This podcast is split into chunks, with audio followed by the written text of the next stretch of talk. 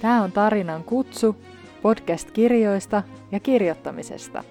Tervetuloa ja kiva, että oot mukana.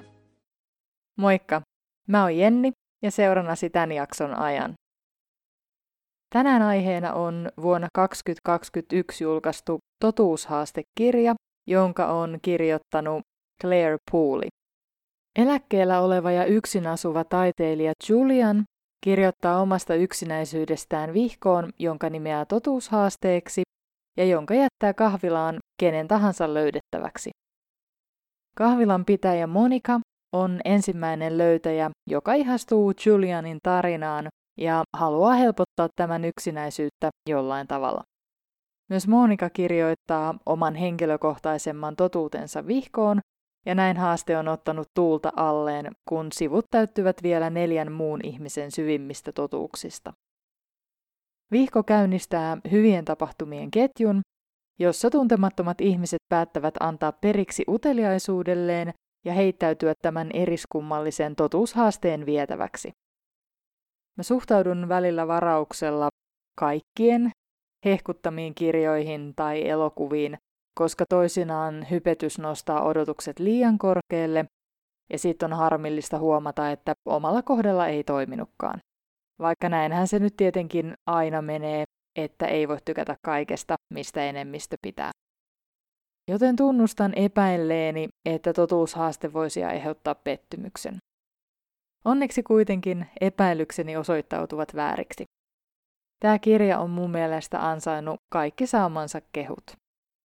Tarinassa on alusta asti hyvän tuulinen ja mukava tunnelma, johon lukijana halusin uppoutua.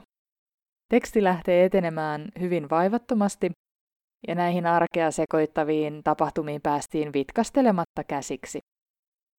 Vaikka kirjassa on useampia näkökulmia, tiputellaan hahmot siinä mielessä sopivin välein, että ei tule sellaista niin sanotusti hahmoähkyä, ja on helppo muistaa, kuka kukin on. Kirjailija onnistuu myös siinä, että jokaisesta hahmosta on helppo pitää, eikä kukaan ärsyttänyt, ainakaan mua.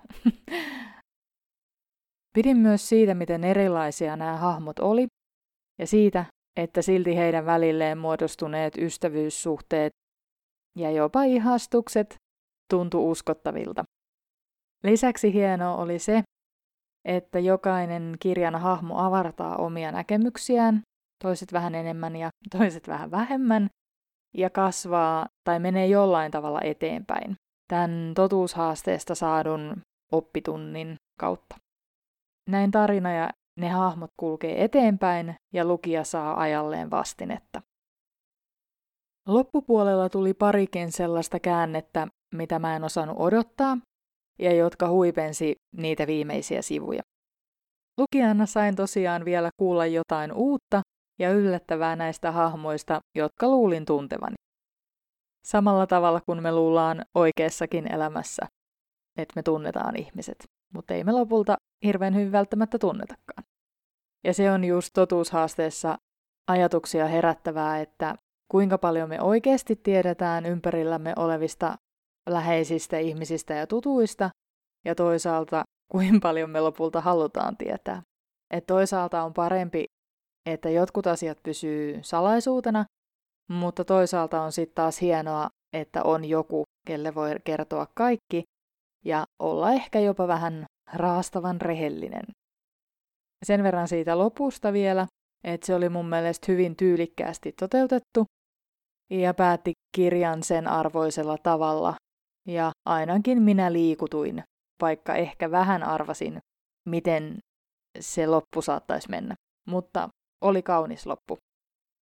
Vaikka hahmoja on monta, niin jokainen tuo oman panoksensa tähän totuushaasteen maailmaan, jossa hienosti esitetään, miten oikeastaan kuka tahansa voi tietämättään vaikuttaa kenen tahansa elämään.